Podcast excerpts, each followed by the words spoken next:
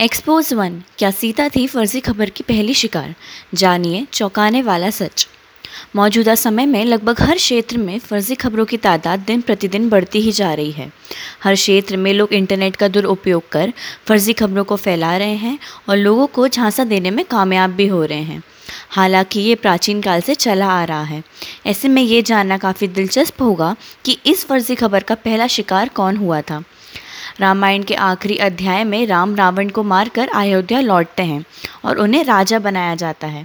राजा बनने के बाद उन्हें अपने संदेशवाहकों से पता चलता है कि अयोध्या की जनता उनकी धर्मपत्नी सीता के चरित्र के बारे में तरह तरह के लंछान कर रही है।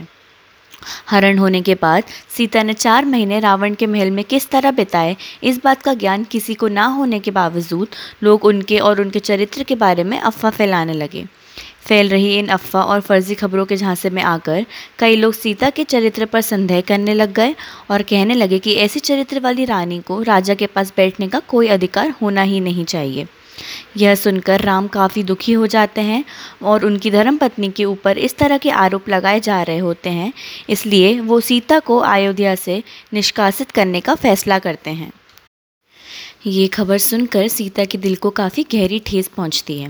निष्कासित करने के बाद लक्ष्मण सीता को महर्षि वाल्मीकि के आश्रम छोड़ने जाते हैं और वहाँ पहुंचकर उन्हें कहते हैं कि अब वे अयोध्या नहीं लौट सकती और ना ही किसी को बता सकती हैं कि वे राम की पत्नी हैं।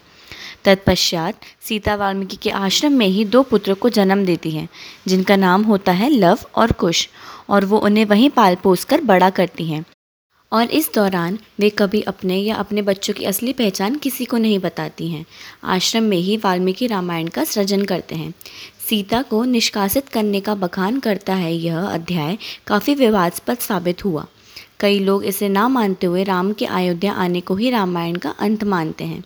वहीं दूसरी ओर वो लोग हैं जिनके हिसाब से यह अध्याय राम के चरित्र का बखान करता है और उन्हें खुद की भावनाओं को त्याग कर राज्य के हित में फैसला लेने वाले महान राजा स्थापित करता है। हालाँकि इस अध्याय से अन्याय के प्रश्न उठने लगे।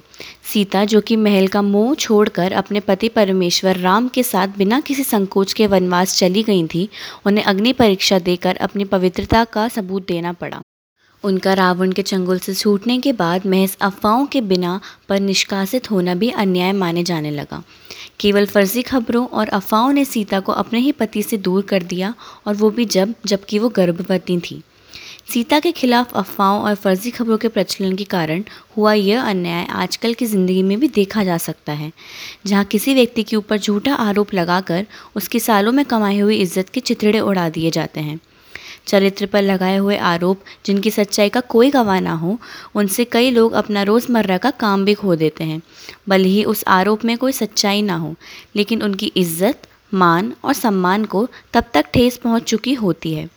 जब तक कोई ठोस सबूत ना हो, तब तक किसी के ऊपर आरोप लगाना उस व्यक्ति की कमाई हुई इज़्ज़त की धज्जियाँ उड़ा देता है और अधिकांश समय इसे वापस कमाना नामुमकिन हो जाता है।